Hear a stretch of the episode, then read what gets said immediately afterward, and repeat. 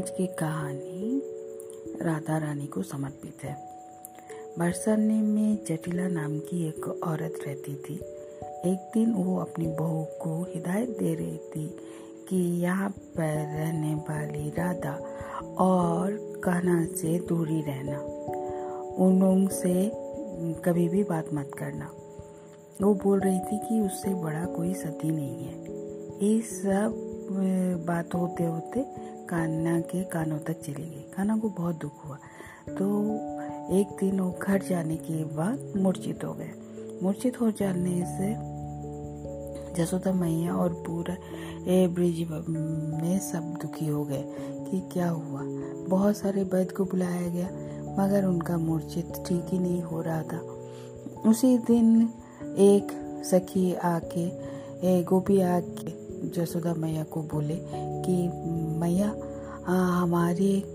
हमारे गांव में एक ऋषि आए हुए हैं जो बहुत सिद्ध पुरुष है।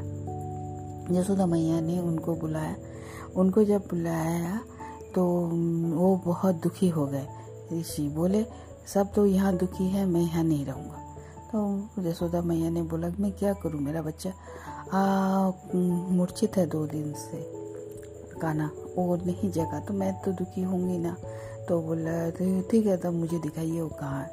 तब कान्हा के पास उनको ऋषि गुरु ऋषिवर को लेके गया। तो उन्होंने देख के ही उनको बोला, उनकी नाड़ी देख के बोला कि इनको जो बीमारी हुई है, इसमें जो आपके यहाँ जो सती नाड़ी है, वो अगर पानी ला के इन्हें पिला देगा तो ठीक हो जाएगी।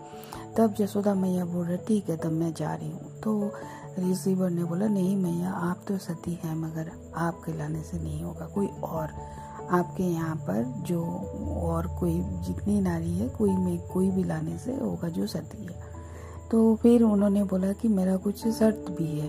तो बोला क्या? तो बोला कि माते मेरे को एक घड़ा दीजिए। तो घड़ा दिया, उसमें वो एक सोने की खील निकाल के उसमें छोटा छोटा छिद्र कर दिए और बोले इसी घड़ा में उसको जमुना नदी के ऊपर एक पतली सी रस्सी बांध दी। बोले इस रस्सी में चल के जमुना नदी के बीच से पानी लाना पड़ेगा और जो ला पाएगा वही पानी इनके पिलाने से इसका मूर्छित से वो जग जाएंगे। माता ने पूरा ऐलान करवा दिया उन्होंने। तो सब आए, आके पानी लाने गया, मगर कोई भी नहीं ला पाया। तो जब जटिला को भी ये वाला बात खबर मिली तो जटिला आई।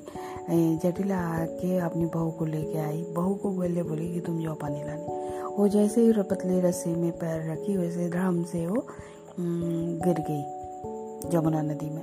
इससे सब हंसने लगे। जब सबको हंसते हुए देखा तो फिर वो उठ गई। फिर वो जटिला खुद गई, वो भी पैर रखते रखते गिर गया, वो भी जमुना नदी में गिर गई। तब बोला कि क्या आपको और कोई नहीं है? तो ऋषि ने आँख बंद करके कुछ बुदबुदाया और बोले यहाँ पर राधा नाम की कोई है, वो सबसे बड़ी सती है, उन्हें बुलाइए। तब राधा को कुटिला दौड़ के गई और राधा को सब कुछ बात बताई। राधा जैसे ही सुने कि कान्हा मूर्छित है, वो दौड़ के आ गई और बोली माँ क्या हुआ है? तो उसने बताया। बोला वो तुरंत घड़ा लेके उस रस्सी में चल के जाके बीच जमुना के बीच से पानी लाके कान्हा को पिला दी। इससे कान्हा मूर्छित से वापस आ गया और सब कोई राधा रानी की जय का उद्घोष करने लगा। ये देख के सब कोई जटिला बहुत ज़्यादा दुखी हो गई और वो भी राधा रानी का जय जयकार करने लगी और सब ने राधा रानी को प्रणाम किया। राधा रानी की कहानी यहीं पर समाप्त हो गई। धन्यवाद।